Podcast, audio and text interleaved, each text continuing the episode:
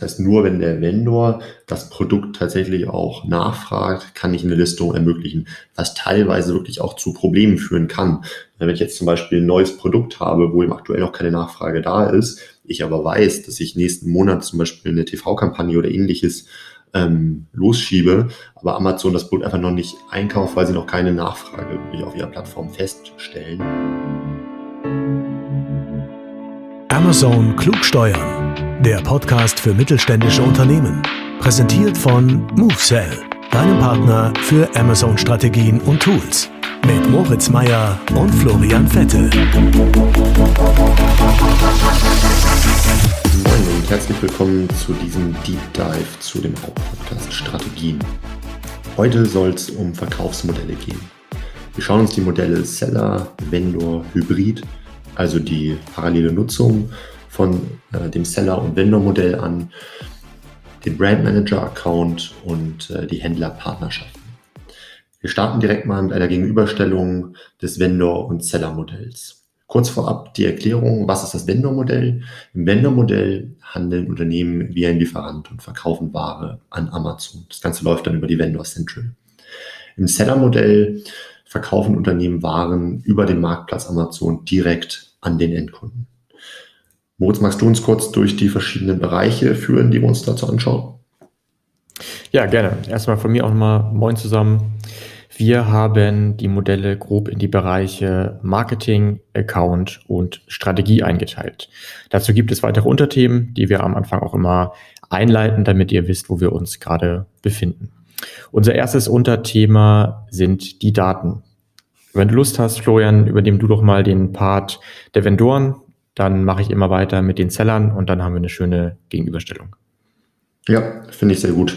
Okay, Punkt äh, Daten. Im Vendor-Bereich gibt es natürlich die Daten. Äh, damals waren das die ARA-Berichte zur Handelsanalytik. Und mittlerweile zählen dazu natürlich glücklicherweise auch Sales-Daten. Das heißt Impressionen, Conversion und so weiter, was lange nicht einsehbar war im Vendor, steht mittlerweile zur Verfügung. Die Vendoren haben Zugang zu Amazon Brand Analytics. Das beinhaltet konkret eigentlich die Daten zur Analyse von Kauf- und Suchverhalten. So, da bekomme ich also wirklich Zugang zu diversen Berichten, wo ich mir auch Informationen zu einzelnen Suchbegriffen anschauen kann. Wer holt sich die Top-Klicks? Wer macht die meisten Umsätze? Und so weiter. Ich sehe Artikel, Vergleiche, ich sehe Alternativkaufverhalten und kann da über den Brand Analytics Report neben der Handelsanalytik eben viel einsehen, was das Kaufverhalten von Kunden angeht. Dann äh, noch kurz erwähnt den Bereich äh, API. Also im Vendor-Bereich läuft ja viel über die, über die EDI. Ähm, grundsätzlich äh, ist es auch so, dass demnächst eine neue API kommen soll. Da es im Vendor-Modell ein bisschen anders wie im Seller-Modell läuft, ähm, gibt es da jetzt noch nicht so wahnsinnig viele Drittanbieter-Tools am Markt. Da jetzt aber die nächste neue API äh, kommen wird, wollen wir mal schauen, wie sich das verändert. Auch wir machen ja einiges irgendwie für Vendoren in unser Suite. Ähm, mal schauen, ähm, wie man das dann integrieren kann. Ja, ich mache mal weiter mit den Seller-Möglichkeiten. Als Seller habe ich in der Seller Central sehr, sehr viele Berichte, die ich mir anschauen und herunterladen kann. Und die geben eigentlich auch sehr konkret Aufschluss. Einerseits über Marketing, beispielsweise wie viel Klicks, wie viel Impressionen generieren meine Produkte. Natürlich auch über die Basisdaten wie Sales, Units, ähm, und so weiter. Ich habe ausführliche Berichte über meine Retourenquote. Es gibt unfassbar viele Berichte für den Bereich FBA. Das heißt, hier ist Amazon sehr transparent. Wenn ich als Seller ähm, verkaufe, habe ich in der Regel ja auch Einsicht in die Kundendaten. Wie ich die verwenden darf, ist nochmal was anderes. Aber hier gibt es ähm, sehr viele Möglichkeiten. Ich muss eigentlich nur wissen, wo ich was finde und mir im Klaren sein, dass natürlich nicht alles super hübsch aufbereitet direkt in der Seller Central, wenn ich mich eingeloggt habe, zur Verfügung steht, sondern ich auch das Ganze mal runterladen muss, beispielsweise den sogenannten Business Report, der mir dann auch ermöglicht, eine Conversion Rate für jedes Produkt auszurechnen. Dann gibt es seit einiger Zeit ja die Brand Analytics, das heißt so das ähm, ja, Amazon interne Tool für die Markenanalyse. Ähm, Amazon haut da ständig sehr, sehr coole Updates raus. Einerseits kann ich konkrete Daten über das Kauf- und Suchverhalten meiner Marke, also meinen, von meinem Account ähm, mir anschauen. Andererseits hat Amazon allgemeine Daten, beispielsweise über die häufigsten Suchbegriffe dort aufgeführt. Kannst du gleich nochmal was zu sagen. Brand Analytics kommt ja ursprünglich ähm, aus dem Bereich Vendor und jetzt werden den Sellern eben auch immer mehr Möglichkeiten zur Verfügung gestellt. Das ist weitgehend deckungsgleich, außer dass ähm, Vendoren eben ihre allgemeinen Daten auch dort einsehen können. Das heißt ursprünglich ARA wurde jetzt ja auch in die Brand Analytics eingegliedert. Sag doch gerne mal ein paar mehr Worte zu Brand Analytics. Du hast da ja auch schon sehr, sehr viele Vorträge und Workshops zugehalten. Genau, also Brand Analytics ist damals noch anders. Das war zuerst für Vendoren verfügbar in Form von ARA Premium. Das musste man damals dann in den Jahresgesprächen ähm, ja, rein verhandeln und dann hatte man eben Zugang zu diesen ja, Brand Analytics, damals noch ARA Premium. Und Brand Analytics beinhaltet wirklich diverse interessante Informationen, um generell den Markt besser zu verstehen. Denn das wirklich Wichtige ist, dass neben den ähm, ja, Daten über die eigenen Produkte eben auch Fremdmarken in diesen Berichten enthalten sind.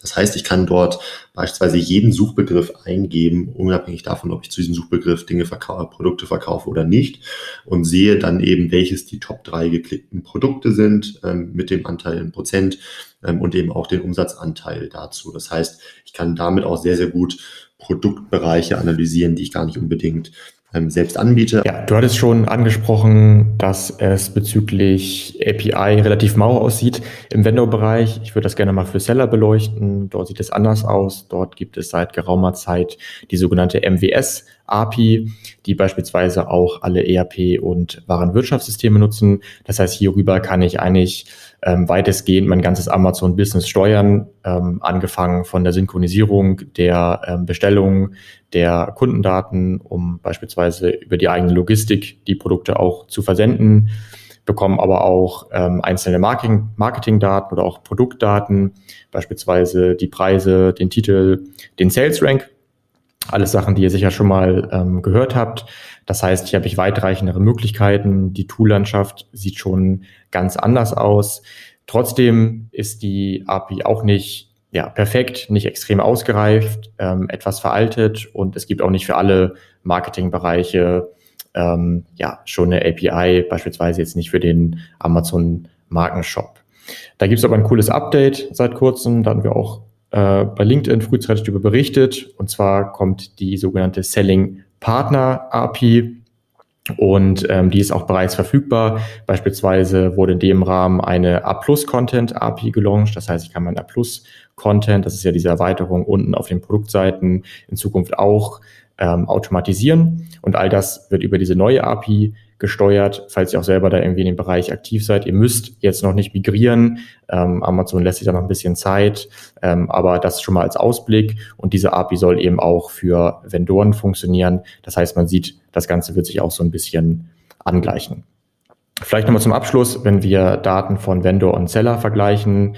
Ähm, ja, man sieht, es gleicht sich alles etwas an, aber man muss auch berücksichtigen, dass wir hier ganz verschiedene Verkaufsmodelle haben. Wie du am Anfang erklärt hast, ähm, bin ich als Seller einfach auf Marketplace und verkaufe an Endkunden und als Vendor bin ich im Endeffekt ein Lieferant für Amazon. Und Amazon ist im Endeffekt ein weiterer Groß- oder Zwischenhändler. Das heißt, wenn ich als Vendor aktiv bin, interessieren mich eigentlich auch erstmal andere Zahlen, beispielsweise meine Marge, die ich mit dem Verkauf an Amazon verdiene, KPIs wie Sell-in, Sell-out, Geht jetzt alles ein bisschen zu sehr in die Tiefe. Da machen wir auch nochmal einen extra Deep Dive zu. Aber das sollte man natürlich auch hier berücksichtigen, dass es im Endeffekt auch ganz verschiedene Modelle sind und deshalb auch andere Daten analysiert werden sollten.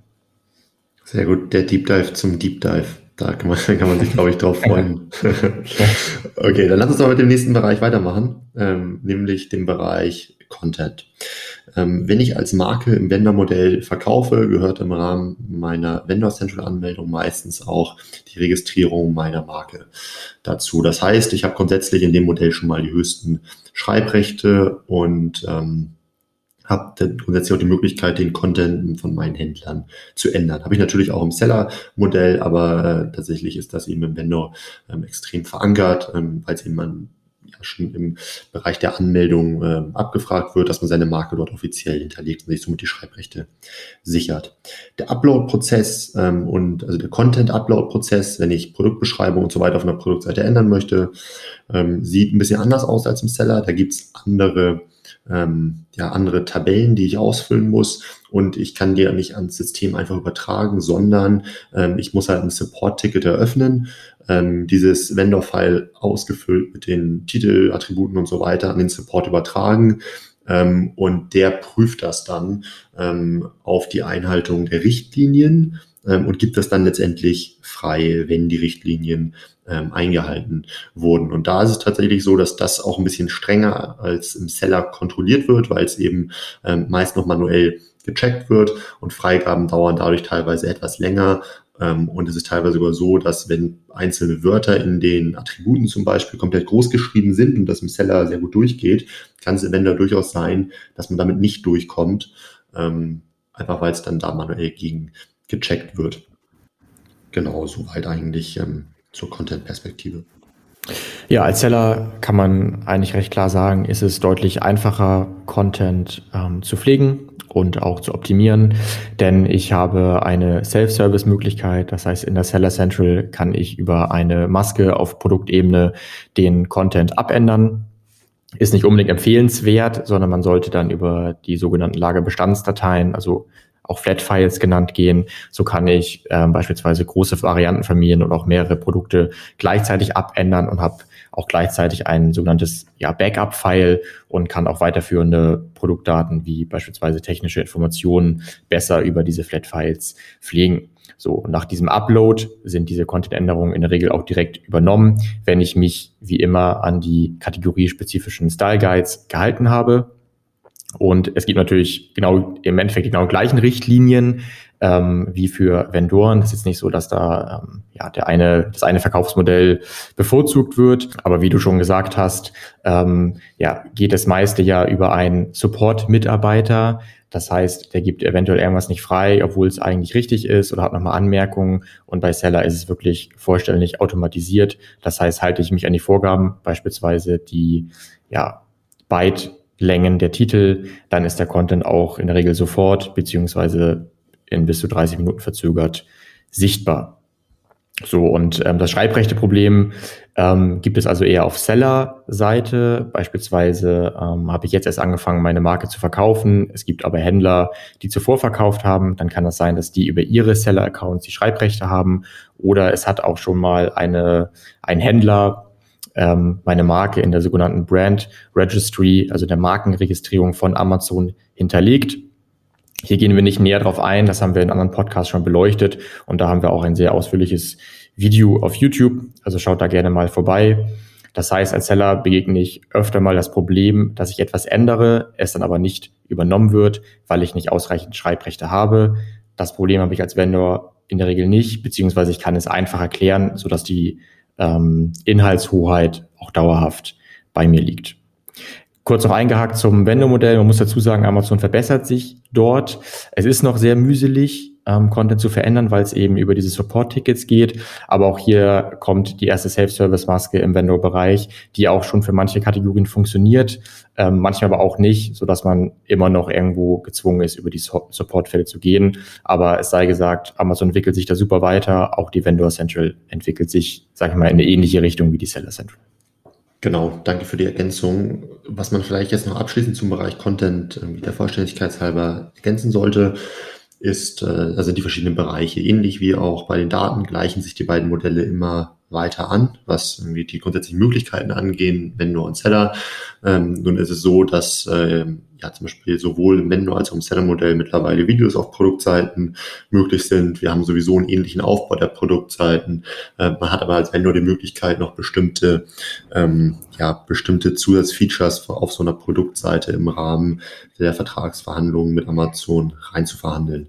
Beispiel ist da der A Plus Premium Content ähm, wo ich den A-Plus-Content dann nochmal interaktiver gestalten kann mit nochmal mehr Elementen, zum Beispiel besonderen Vergleichsmodellen ähm, oder eben indem ich äh, zusätzliche Fenster öffnen kann, wenn ich per Mouse-Over über einzelne Bereiche des A-Plus-Contents rüberfahre. Eignet sich zum Beispiel total gut im Elektronikbereich, wo es darum geht, dann einzelne Teile von Kopfhörern und so weiter besonders zu erklären, ähm, wie es bei Fashion jetzt irgendwie nötig ist, muss man tatsächlich dann immer im Einzelfall ähm, bewerten. Äh, aber auch da gehen wir mittel- bzw. langfristig davon aus, dass sich die beiden Bereiche von den Möglichkeiten immer mehr ähm, ja, angleichen werden.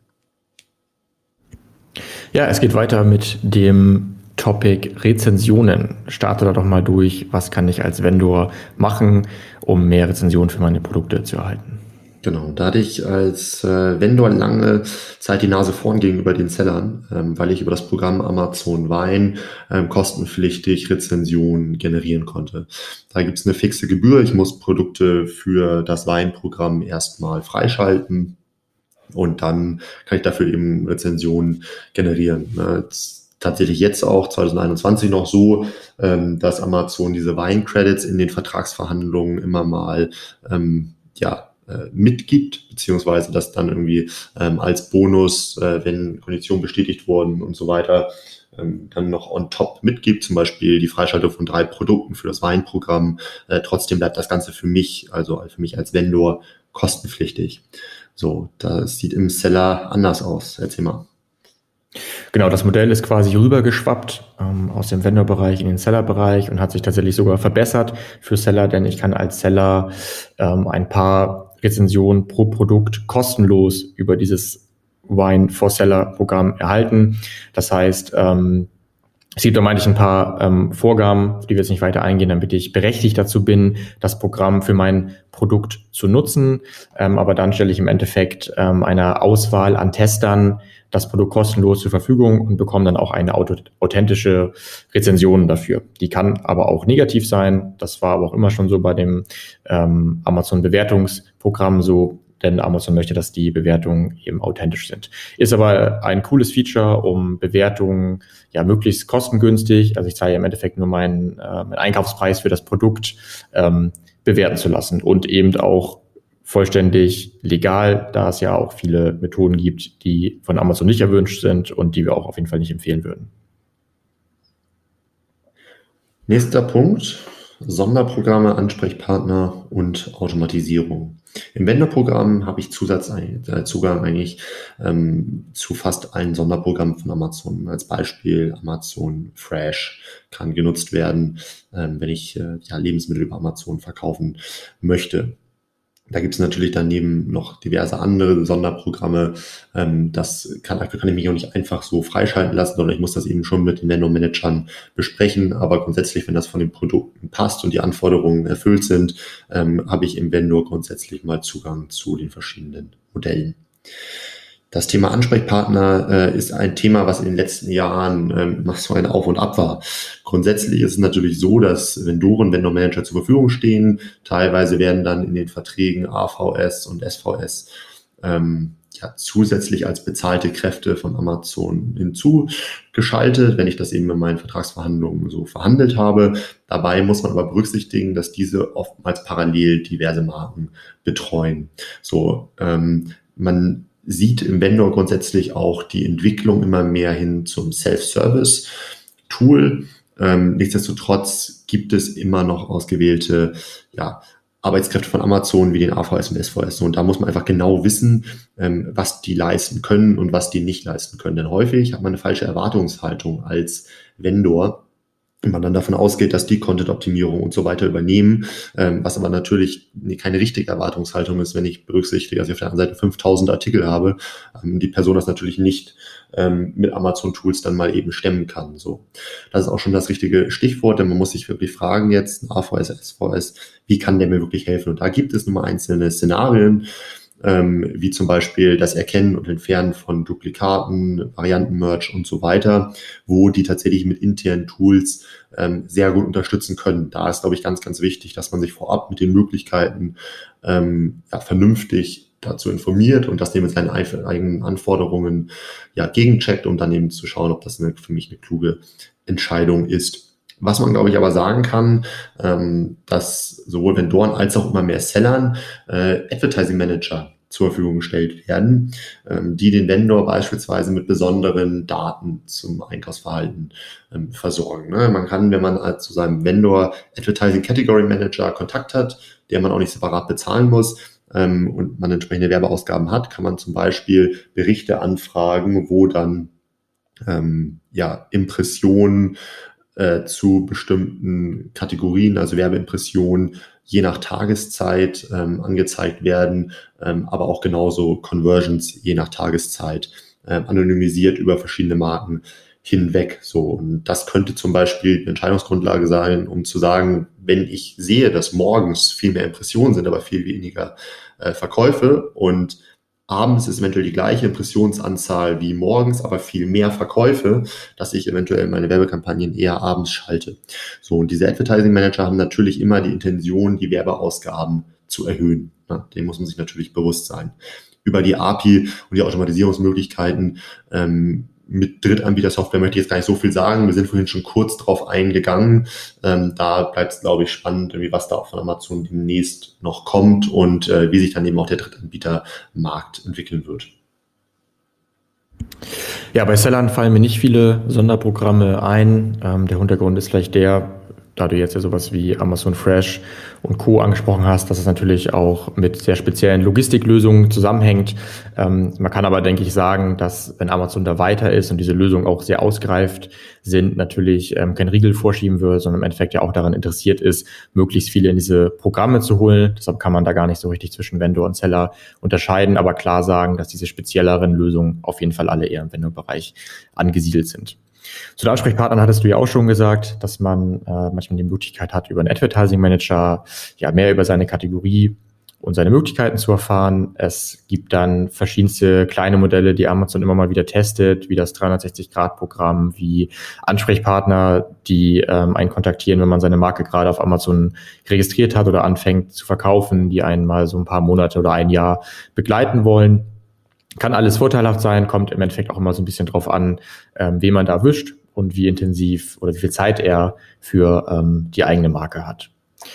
In der Regel kann man aber auch klar sagen, man hat alles sehr schön in der Hand und ähm, braucht diese Ansprache auch nicht zwingend im Seller-Programm. Dann wollen wir hier ja noch mal kurz auf die Automatisierungsmöglichkeiten ähm, eingehen. Das passt so ein bisschen zu dem Bereich Daten und APIs. Das hatten wir am Anfang ja schon mal kurz ähm, beleuchtet. Und hier kann man klar dazu sagen, dass ähm, da der Seller-Bereich natürlich schon ein bisschen ausgereifter ist, weil ich durch die vorhandenen APIs viel mehr Möglichkeiten habe und die Tool-Landschaft da auch schon ganz nett aussieht. Ähm, es gibt noch viele Bereiche, die noch nicht so erschlossen sind und die noch verbessert werden müssen, aber beispielsweise gibt es ein BidX, äh, ein Select, die sehr gut im Bereich ähm, Advertising, also Bidding-Automatisierung sind. Wir beispielsweise sind mit unserem Tool Robt ja eher auf die ähm, ja, Content-Analyse, auf die Datenanalyse spezialisiert und ähm, ja, können automatisierte Analysen, Reports über die Portfolios, die eigenen Marken, den eigenen Markt, den, die Content-Qualität raushauen. Das heißt, hier gibt es schon sehr viele Möglichkeiten. Aber wie auch schon angesprochen, wird sich das für Vendoren auch immer mehr entwickeln. Der nächste Punkt ist der Punkt Logistik. Im Vendor äh, ist es so, dass äh, es einige Versandmodelle gibt. Man kann als Vendor grundsätzlich natürlich FBA, Fulfillment bei Amazon ähm, und Dropshipping nutzen. Man erhält natürlich den begehrten Prime Badge. Man hat Zugang zu Programmen wie Prime Now und Same Day Delivery. Äh, das heißt, alle neuen Logistikprogramme von Amazon ähm, erschließen sich recht schnell dann auch den Vendoren und werden erstmal mit Vendoren ähm, getestet. Dann zum Thema Versandvorgaben ist zu sagen, dass jeder Vendor das sogenannte Vendor Manual in die Hand bekommt. Darin sind enthalten sehr strenge Vorgaben, ähm, was zum Beispiel die Warenvorbereitung vor der Versendung an Amazon betrifft. So, und da ist in den ganzen Verträgen mit Vendoren sind da natürlich auch Strafzahlungen enthalten, die nachher dann die Sicherung der Einhaltung der Vorgaben ähm, erreichen sollen. So, das heißt, wenn ich jetzt zum Beispiel die Waren nicht entsprechend vorbereite, wie das im Vendor Manual vorgegeben ist, muss ich eine Strafzahlung äh, zahlen. So, Amazon stimmt, bestimmt äh, da unter anderem natürlich im Vendor auch die Menge, die nachgefragt wird und den Lieferzeitpunkt. Ähm, auch da kann man, was Mindestmengen angeht und so weiter, ähm, ja, in den Vertragsverhandlungen mit Amazon da durchaus Punkte verändern. Genau, was zum Thema Versandabwicklung zu sagen ist, ist eigentlich recht simpel. In dem Moment, wo Amazon meine Ware über deren Logistikprogramme versendet, ähm, den gesamten Versand abwickelt, äh, übernimmt Amazon natürlich Rücksendungen, Versandbestätigung, Kundensupport und so weiter. Ja, als Seller habe ich die Möglichkeit, FBA oder FBM als Versandmodell zu nutzen. Das heißt entweder die Logistik von Amazon oder die eigene Logistik. Es geht auch beides parallel. Viele erfolgreiche und stark wachsende Marken machen das auch schon. FBA ist wirklich extrem gut, ähm, also wirklich empfehlenswert. Nichtsdestotrotz ist man auch etwas ähm, flexibler und unabhängiger, wenn man beides zusammen nutzt, hat sozusagen mit FBM, mit der eigenen Logistik auch immer noch ein Backup. Aber ist natürlich auch sehr aufwendig, das alles auf einem gewissen ja, Level aufzusetzen und vor allem auch zu skalieren. Denn viele haben das Problem, ähm, dass sie sehr stark wachsen, was ja wünschenswert ist, aber die eigene Logistik dann nicht hinterherkommt. Und da ist FBA natürlich genial, um dann eben da auch mit skalieren zu können, was den Versand angeht. Ich kann bei beiden Modellen das Prime Badge erhalten. Das geht auch theoretisch bei FBM, wenn ich mich an ja, gewisse sehr strenge Vorgaben hinsichtlich Versandzeit halte ja, die Versandvorgaben sind im Endeffekt für beide Modelle gleich, nur dass ich halt als Vendor aus einem anderen Bereich komme und das ganz anders aufbaue, weil ich eben irgendwo meine Ware einfach nur an Amazon liefere. Ähm, nichtsdestotrotz sind die Regeln im Endeffekt ähnlich. Ich habe auch als Seller strenge Vorgaben, was meine Verkäuferleistungen angeht. Ähm, wie es auf jedem Marktplatz ist, brauchen wir jetzt nicht ähm, näher darauf eingehen. Ich werde aber auch frühzeitig gewarnt, wenn ähm, ja, ich nicht gut genug bin. Das heißt, ich sehe in meinem Verkäufer-Cockpit in der Seller Central sehr transparent, ähm, ob ich die Quoten einhalte, ob ich sozusagen rechtzeitig genug liefere, ob meine Retourenquote vernünftig ist, ob sich vielleicht zu viele Kunden beschweren. Alles super einsehbar und ähm, lässt sich alles managen, aber man sollte sich natürlich ähm, ja, intensiv mit den Regeln beschäftigen. Und ähm, ja, nochmal zur Versand. Abwicklung als dritten Unterpunkt hier in dem Bereich Logistik. Ähm, ja, das kommt darauf an, ob ich FBA oder FBM nutze. Wenn ich FBM mache, dann muss ich mich um alles selbst kümmern. Und wenn ich FBA nutze, dann kann mir Amazon einen Teil der Arbeit abnehmen. Das heißt, kümmert sich auch um die Rücksendung und Versandbestätigung. Als FBM sollte ich das Ganze schon selber managen und dafür auch vernünftige Prozesse haben. Als Seller bin ich aber also voll flexibel gerade während Corona jetzt, ne, war das ja ein, ein, großes Thema, dass die Unternehmen, die normal auf FBA gesetzt haben, ähm, aber parallel auch noch FBM genutzt haben, da natürlich im Vorteil waren, weil Amazons Versandzentren teilweise zu waren. Die haben einfach keine Waren mehr angenommen und dann konnte natürlich irgendwie gut auf das Programm FBM umgesattelt werden. Mir fällt jetzt auch noch ein Beispiel von unserem Kunden Hammer ein ähm, die natürlich teilweise Fitnesstürme verkaufen, ähm, wo das mit David im Podcast auch besprochen. Ähm, ich weiß nicht mehr genau äh, die Zahl, aber ich glaube, es waren irgendwie weit über 100 Kilo irgendwie pro, pro Sendung. Ähm, und da guckt sich natürlich jeder FBA-Mitarbeiter mit großen Augen an. Das heißt, ähm, die sind natürlich sowieso bei gewissen Produkten dann auf ihren Eigenversand über FBM angewiesen. Das heißt, auch so ein Mix ne, zwischen FBA und FBM ist da durchaus möglich, wenn man das auf Produktebene eben einstellen kann. Absolut, genau. Also Amazon hat natürlich auch vor allem Interesse, dieses FBA-Modell für leichte, ähm, kleine und gut versendbare Artikel eben zu optimieren. Ja. Okay, dann machen wir mal weiter mit unserem nächsten Bereich und das ist Produktlistung und Lagerbestand. Fangen wir mal wieder an mit den Vendoren. Genau. Produktlistung ähm, ist grundsätzlich nur bei Sell-In möglich im Vendor. Das heißt, nur wenn der Vendor das Produkt tatsächlich auch nachfragt, kann ich eine Listung ermöglichen, was teilweise wirklich auch zu Problemen führen kann. Wenn ich jetzt zum Beispiel ein neues Produkt habe, wo eben aktuell noch keine Nachfrage da ist, ich aber weiß, dass ich nächsten Monat zum Beispiel eine TV-Kampagne oder ähnliches ähm, losschiebe, aber Amazon das Produkt einfach noch nicht einkauft, weil sie noch keine Nachfrage wirklich auf ihrer Plattform feststellen.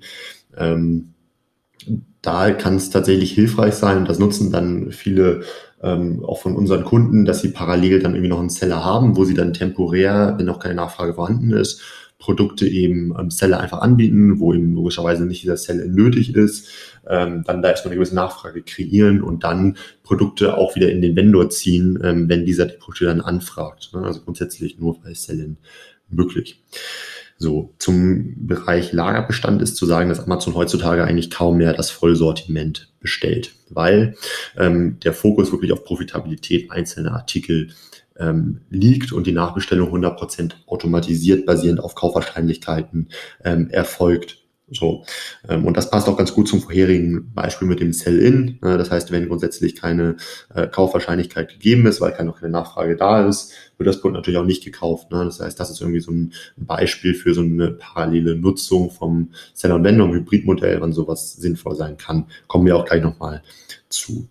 Dann der letzte Punkt, der äh, letzte Unterpunkt dazu, das Thema Auslistung. Also erfüllt ein Artikel nicht mehr die Profitabilitätsvorgaben von Amazon, wird er schlichtweg einfach nicht mehr nachbestellt.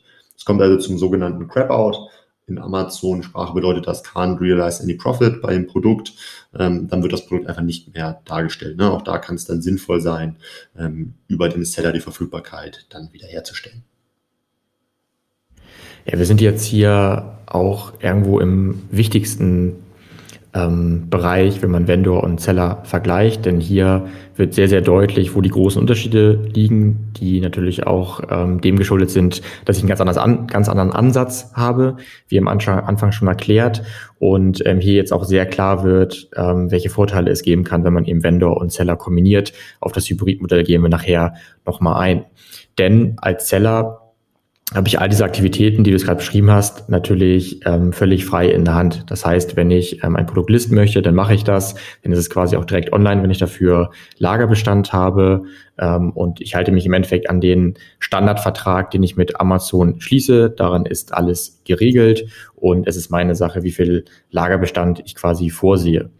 So, das heißt, ähm, ich kann auch ein Lagerbestands-Forecast-Tool von Amazon nutzen. Die versuchen da auch mal bessere Angaben zu geben, um so ein bisschen Hilfe im Management zu haben, was ja im Vendor-Bereich irgendwo Amazon übernimmt, ähm, weil sie ja selber irgendwie Bestellungen vornehmen oder anfragen, wenn sie meinen, dass die Produkte bald out of stock gehen oder eben auch ähm, höher, also in höherer Stückzahl verkauft werden sollen. Das muss ich natürlich als Seller selber übernehmen. Ähm, das ist einerseits sehr vorteilhaft, weil ich eben nicht darauf angewiesen bin, dass Amazon bei mir bestellt und sagt, so, wir möchten jetzt mehr einlagern, wir möchten mehr von euch verkaufen. Andererseits sollte man sich im Klaren sein, ähm, ja, dass es auch ein gewisser Skill ist und dass man sich damit beschäftigen sollte, denn es ist ein riesen Problem, wenn ich immer frühzeitig out of stock gehe, weil zum Beispiel mein ganzes Marketing im Bereich SEO sehr ähm, auch wieder stark darunter leiden kann und ich natürlich am Ende auch nicht nichts verkaufen kann, wenn ich keinen Lagerbestand habe. So, das heißt, man muss sich hier im Klaren sein, dass man eine gewisse Erfahrung hat oder sich mit Partnern zusammentut, die einem dabei eben auch helfen können.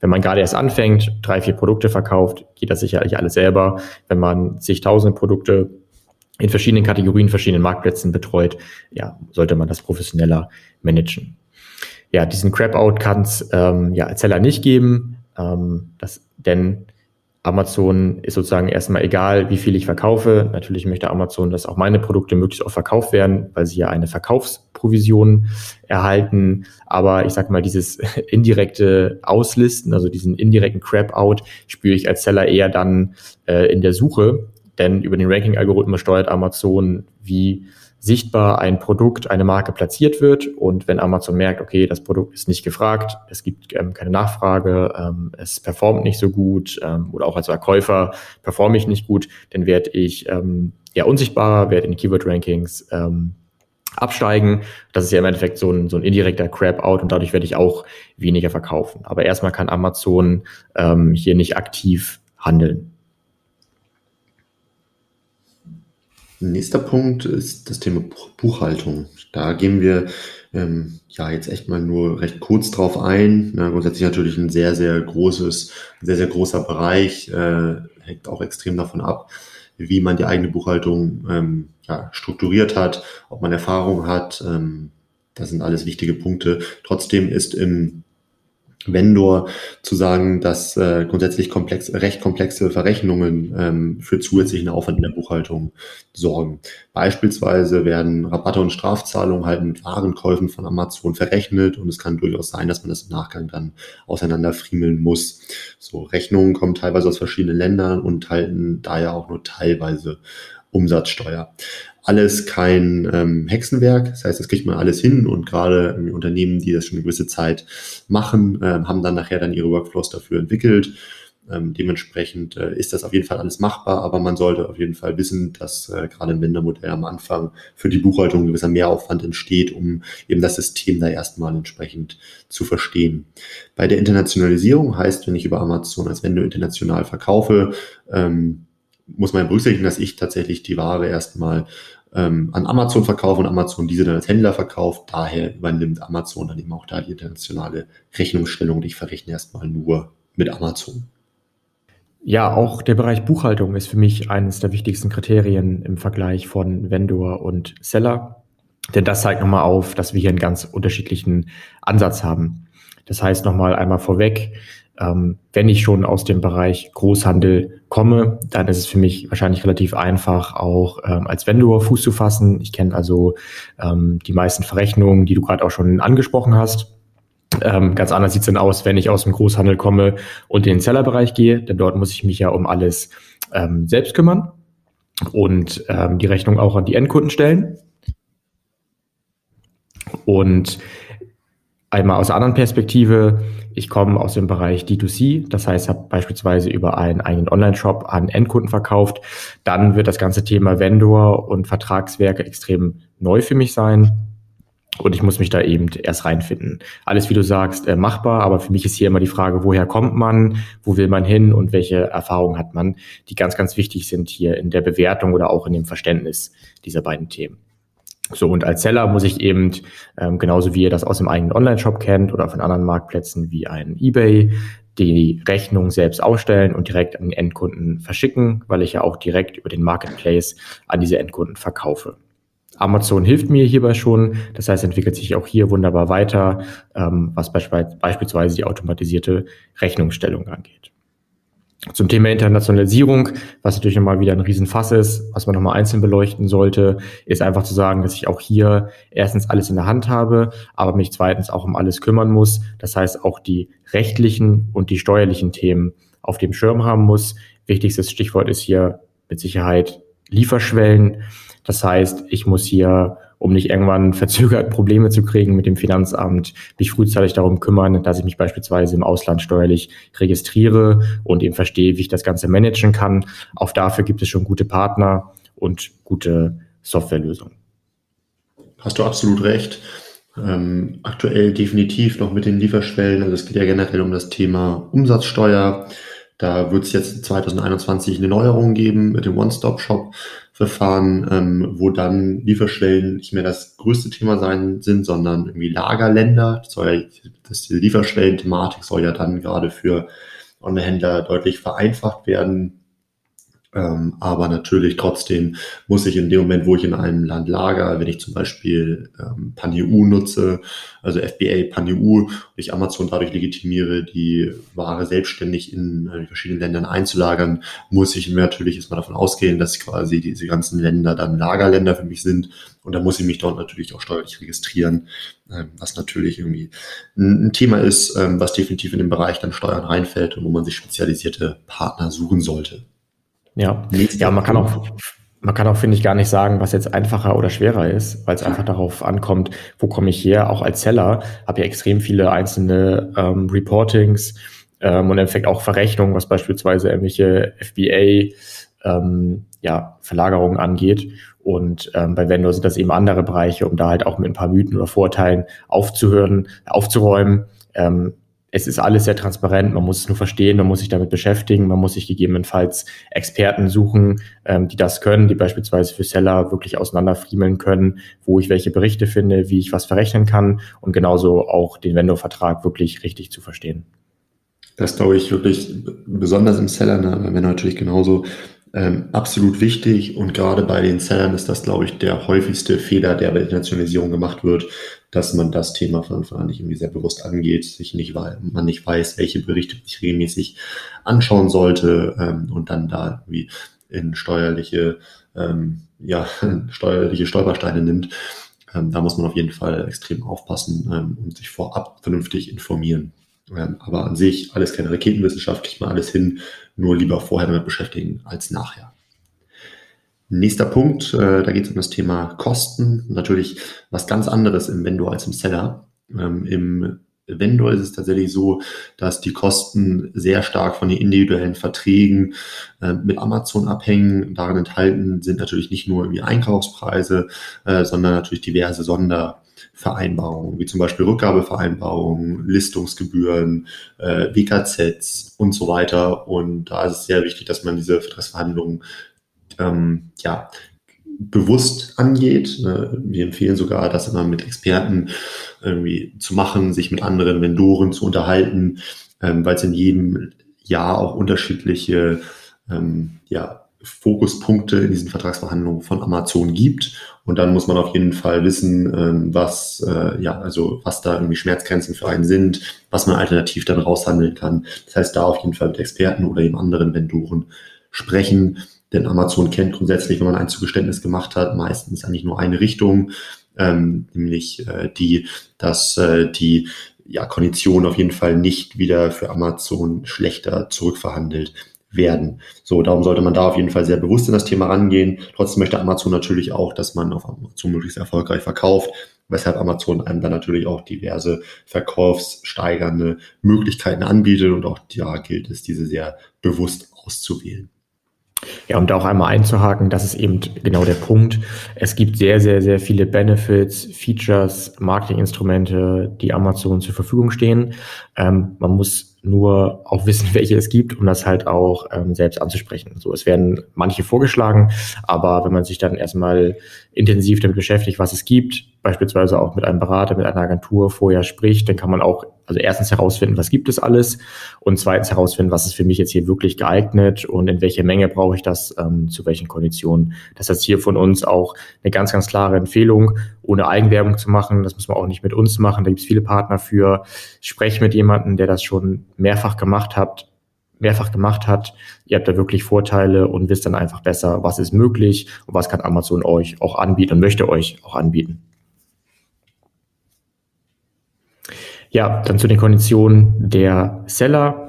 Hier gibt es einen standardisierten Vertrag, den ich eingehe und dann unterscheiden sich die Verkaufsgebühren, das heißt die Provision, die an Amazon standardmäßig gezahlt wird, nur durch die Kategorien, das heißt durch die Art der Ware, die ich verkaufe. In der Regel variiert die Verkaufsprovision zwischen 7 und 15 Prozent.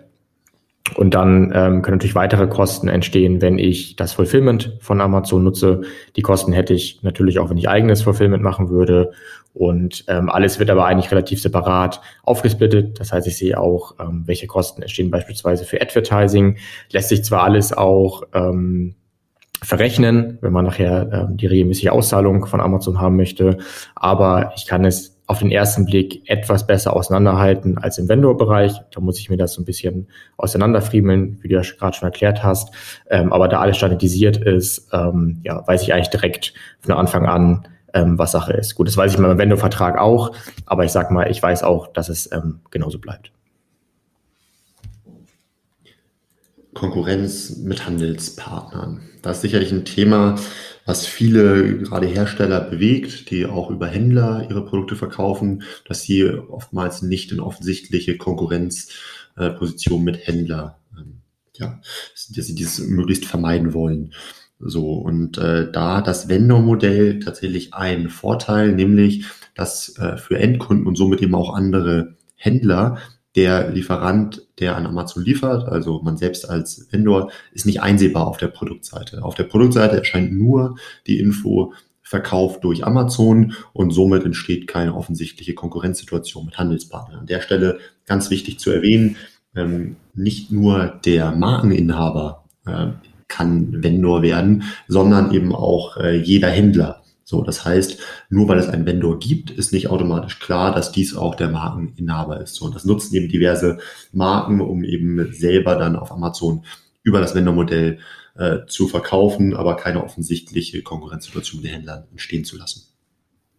Genau, das ist richtig und wir haben da ja auch gute Erfahrungen mitgesammelt, also dass ähm, ja, B2B-Hersteller gesagt haben, sie haben Bock auf Amazon was mit uns zu machen, sie haben Bock da durchzustarten, sie verstehen, dass der Kanal total relevant ist und immer relevanter wird, aber sie möchten eben noch nicht ähm, ja, transparent in Erscheinung treten. So, es funktioniert sehr gut. Trotzdem muss man auch dazu sagen, ähm, ja, der Wissensstand von ähm, ja, vielen Marken und vielen Händlern erhöht sich natürlich auch, alles wird transparenter und ähm, nur weil man dann sozusagen über Vendor verkauft, das heißt auf der Produktseite verkauft durch Amazon steht, heißt das nicht, dass niemand versteht, dass, sag ich mal, in 90 Prozent der Fälle auch ähm, die Marke dann dahinter steht und einen Deal mit Amazon hat und dann aber Amazon sozusagen nochmal als kleine Zwischenebene einsetzt. Dem sollte man sich natürlich auch im Klaren sein. So als Seller ist das ein bisschen anders. Da ist ganz transparent. Das heißt, mein Verkäufername steht direkt auf jeder Produktseite. Dort steht dann sowas wie verkauft und versandt durch X oder Verkauf durch X und Versand durch Amazon, je nachdem, ob FBM oder FBA genutzt wird. Und mit einem Klick auf diesen Link komme ich auch auf das Verkäuferprofil, wo ich einerseits die genauen Firmendaten, also das Impressum einsehen kann und andererseits ein Schaufenster, in dem weitere Produkte dieses Verkäufers, also auch andere Marken angezeigt werden, so dass ich weiß, was verkauft, was verkauft dieser Verkäufer eigentlich ähm, auf Amazon. Das kann natürlich auch ein Vorteil sein, also jetzt was den Endkunden angeht, dass der das gut findet, der versteht, dass ich hier direkt bei dem Markenhersteller ähm, einkaufe, das heißt nicht über einen Dritthändler, gibt es ja auch viele, ähm, die das cool finden, aber natürlich bin ich erstmal transparent und theoretisch sehen auch andere Händler, dass ich über Amazon verkaufe. Ja, dann lass uns doch mal weitermachen mit dem ja, wichtigen Thema des Preises und erklär doch mal, ja, wie die Preisfindung im Vendor-Bereich funktioniert. Genau, der Preis ist heiß. Ähm, das ist tatsächlich ein Thema, was uns extrem häufig begegnet und was, glaube ich, jeder äh, Vendor für sich auf dem Plan hat. Die Angst besteht, dass äh, man die Kontrolle über den eigenen Preis verliert. Und äh, das ist natürlich etwas, was man grundsätzlich verhindern möchte. Grundsätzlich kann man dazu sagen, ähm, dass wenn ich als Vendor verkaufe, die Preisgebung natürlich durch Amazon erfolgt. Das heißt, Amazon entscheidet, zu welchem Preis die Produkte, die Amazon ja von uns als Händler äh, erwor erworben hat, ähm, auf zu welchem Preis das angeboten wird. Und diese Preisfindung äh, erfolgt 100% automatisiert durch Abgleich mit internen und externen Wettbewerbern. So, was, was heißt das? Interne Wettbewerber sind natürlich irgendwie andere Händler, die das Produkt auf dem Marktplatz anbieten. Da hat Amazon natürlich schon den Anspruch, ähm, nicht immer, aber meist der günstigste zu sein. Und wenn andere Händler den äh, Preis natürlich extrem drücken, kann es auch sein, dass Amazon den drückt und dann im Umkehrschluss äh, auf den Vendor zukommt und dann auch bessere Einkaufskonditionen fordert, ähm, weil äh, ja das mit den Profitabilitätsvorgaben, ähm, Profitabilitätszielen nicht mehr übereinstimmt. Abgleichend externen Wettbewerbern bedeutet in dem Fall, und wir mal, ähm, machen wir mal ein Beispiel ähm, in dem Bereich von Bauartikeln, ne, das heißt irgendwie ähm, vielleicht geht es da um Materialien für den Garten, ähm, Terrassenmöbel und so weiter. Dann äh, kann ein externer Abgleich zum Beispiel über Obi, Hornbach und Co. erfolgen. Das heißt, äh, das Amazon-System schaut sich an, zu welchem Preis die Produkte dort angeboten werden und da Amazon natürlich im Plattformvergleich den Anspruch hat, attraktive Preise bieten zu können. Ähm, und wenn die Preise dem auf der anderen Plattform günstiger sind, kann es auch sein, dass Amazon losgelöst vom Wettbewerb auf der eigenen Plattform trotzdem günstigere Preise ansetzt. Genau, ähm, diese 100% automatisierte Preisfindung ähm, hat auch ein paar Ausnahmen, wie beispielsweise Promotionspreise, Überbestände und Langzeitlagerbestand, der dann auch mal neben diesem Abgleich mit internen externen Wettbewerbern zu anderen Preisen ähm, führt.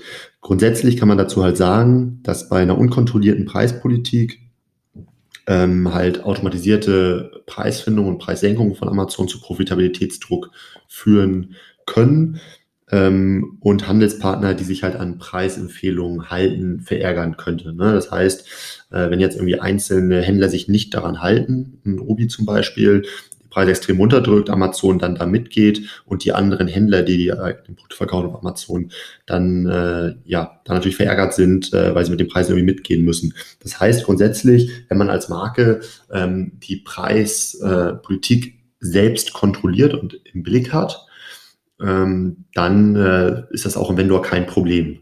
Äh, aber in dem Moment, äh, wo man halt die Preisstruktur nicht mehr im Blick hat und einzelne Anbieter über große Plattformen die Produkte ähm, extrem günstig anbieten, ähm, kann man das natürlich auch im Vendor spüren, weil eben auch dann günstiger Preis festgelegt wird.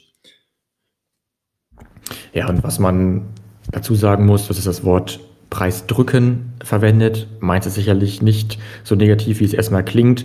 Ähm, in den meisten Fällen sind die Preise sinnvoll, in den meisten Fällen sind die Preise irgendwo auch objektiv begründet. Und Amazon möchte natürlich möglichst für alle Produkte den besten oder ja den sinnvollsten Preis ähm, anbieten, aber hat auch nichts davon, dass Preise extrem schwanken, dass ähm, Ware verramscht wird, gerade um jetzt einmal rüber zu gehen zum ähm, Zellermodell, da kann ich das selber festlegen, Äh, und auch hier natürlich Amazon Interesse daran, dass ich einen Preis festlege. Und das muss auch mal nicht immer der günstigste sein, der dann in der Buybox ist, weil Amazon darüber eine Provision erhält und dann auch nichts davon hat, wenn ich das möglichst günstig verkaufe. So und ähm, dem sollte man sich im Klaren sein. Oft kommt das ganz gut hin. Es kann natürlich manchmal zu so einer Abwärtsspirale führen, ähm, die dann sozusagen den Hersteller oder Handelspartner verärgert.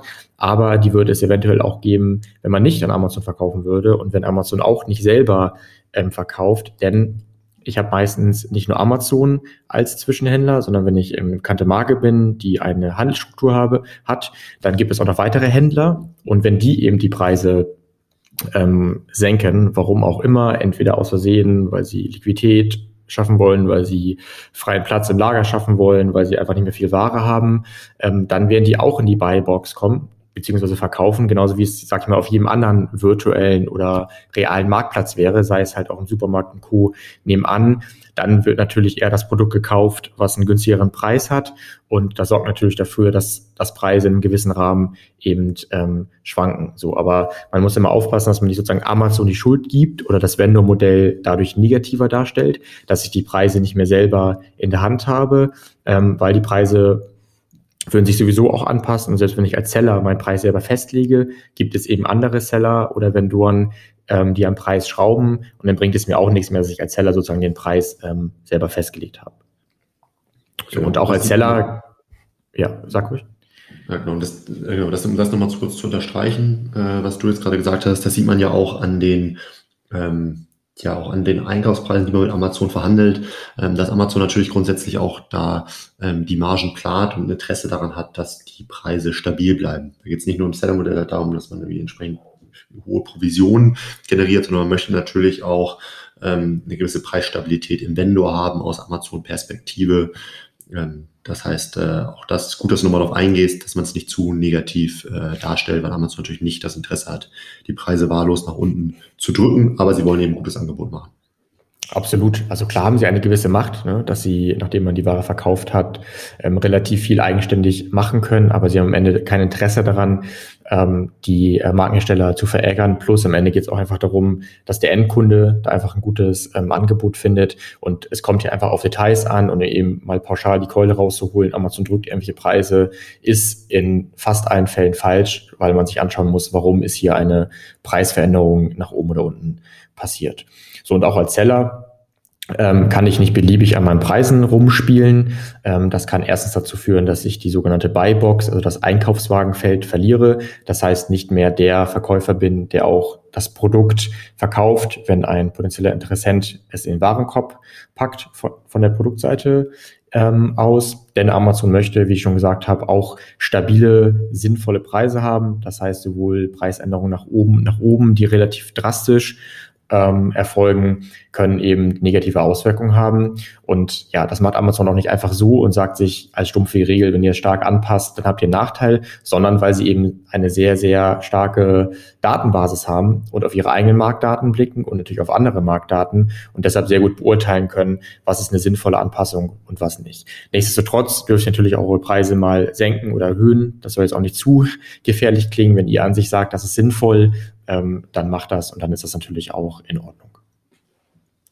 Ja, wenn du erstmal nichts mehr hast zum Preis, dann könnten wir übergehen in das Hybrid-Modell. Das heißt, ich habe als Markenhersteller oder Inhaber gleichzeitig einen Vendor und einen Seller-Account. Genau, ich habe äh, soweit auch nichts mehr. Von daher lass uns gerne ähm, ja, direkt reinspringen. Wie du gerade schon gesagt hast, ne, ich habe irgendwie parallel einen Vendor und einen Seller. Und das Hybridmodell ist an sich kein offizielles Verkäufermodell von Amazon. Es gibt jetzt keine Hybrid Central, sondern das Hybridmodell beschreibt einfach nur die parallele Nutzung von Vendor und Seller. So, und die Kombination aus beiden Modellen bringt ganz klare Vorteile, aber auch zusätzliche Aufwände. Ähm, und wenn man sich für das Modell entscheidet, sollte man sich damit vorab beschäftigen, damit man da nichts, nichts reinstolpert, was nachher dann nicht funktioniert, weil man sich dann doch nicht richtig im Klaren war, was das in Aufwand bedeutet. Da haben wir, glaube ich, aber eben schon ganz guten Überblick darüber gegeben in den einzelnen Bereichen, wo auch Unterschiede liegen und mit welchen Themen man sich da beschäftigen muss. Ja, also wir wollen auch erstmal gar nicht wieder alles wiederholen, denn ihr könnt euch jetzt auch vorstellen, welche Vorteile ähm, ich habe, wenn ich beide Modelle ähm, kombiniere. Denn in der Regel habe ich sozusagen beide Vorteile ähm, aus ähm, jedem einzelnen Modell.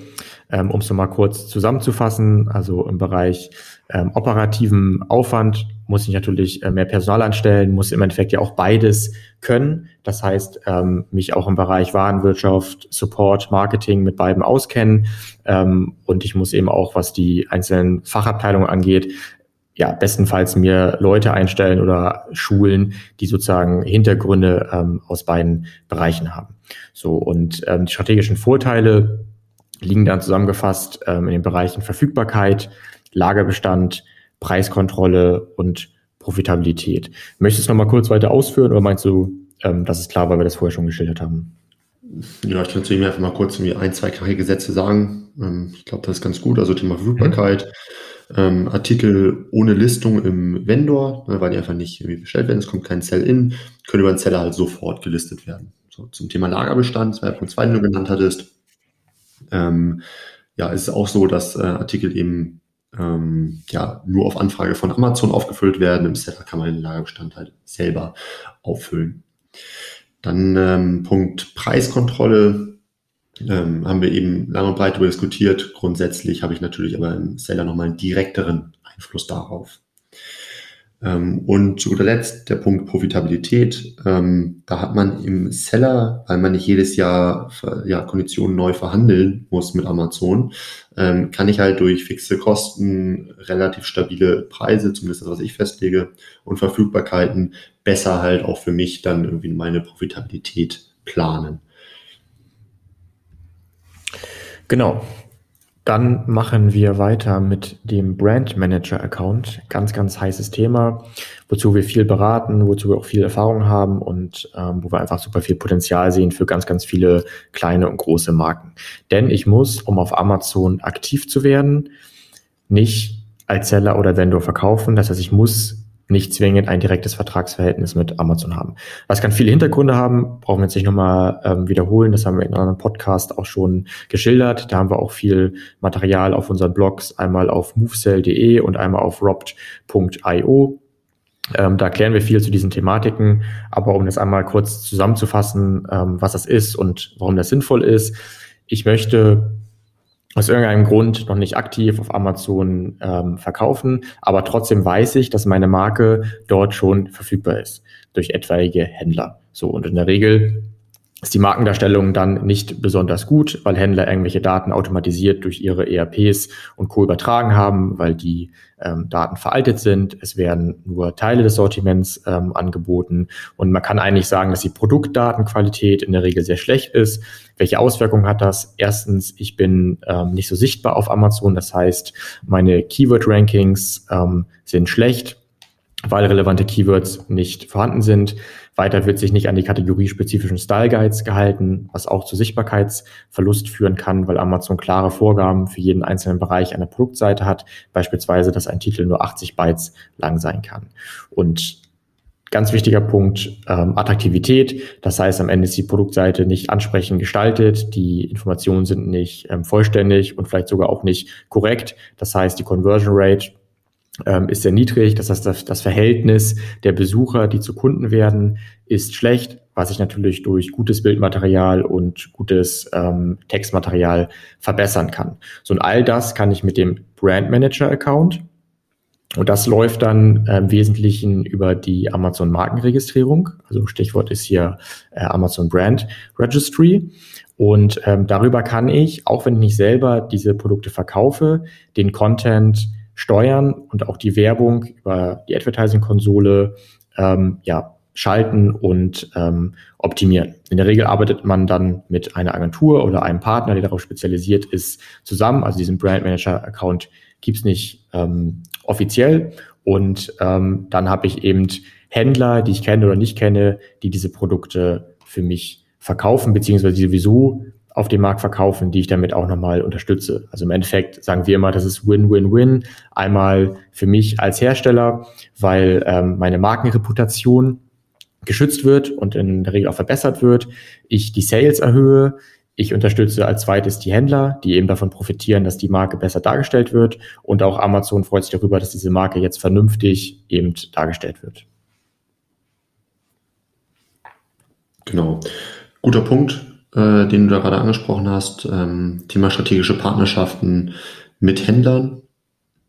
Da gehe ich auch direkt nochmal kurz drauf ein. Ähm, an sich äh, ist das Modell quasi auch kein offizielles Modell, ne, sondern man hat natürlich dann einzelne Händler, mit denen man sehr eng zusammenarbeitet.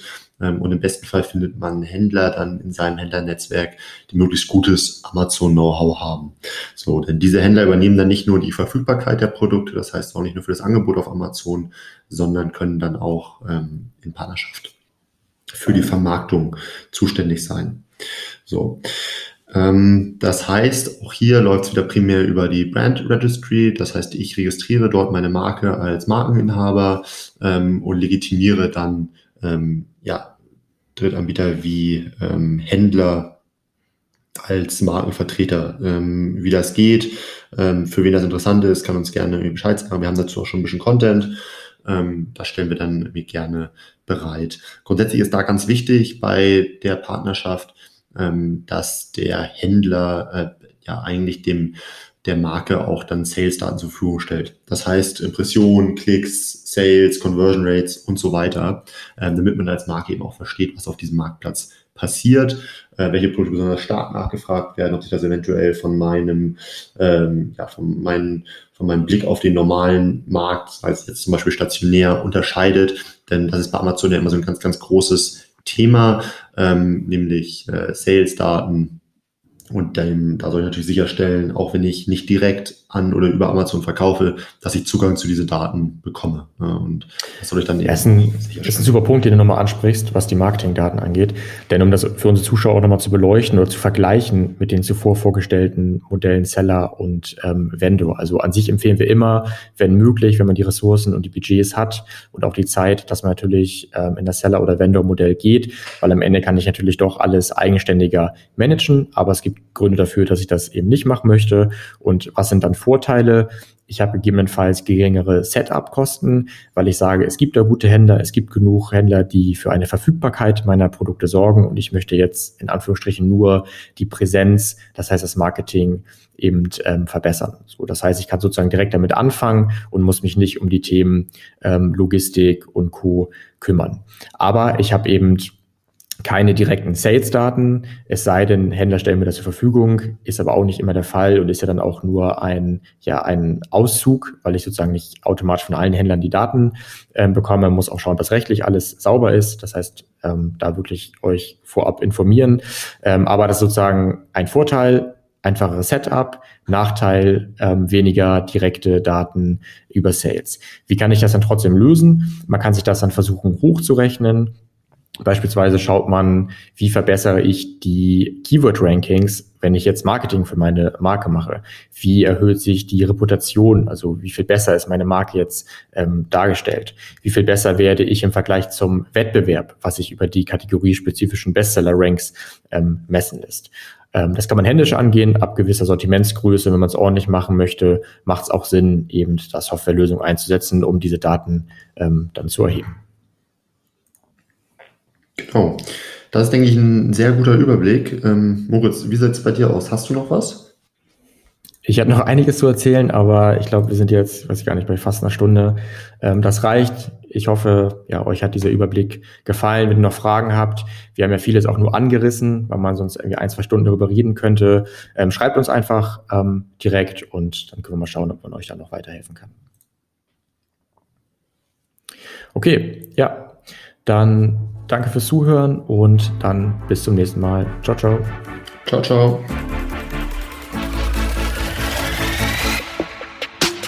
Du möchtest noch mehr lernen und immer up to date sein? Dann folge MoveSell auf YouTube und LinkedIn.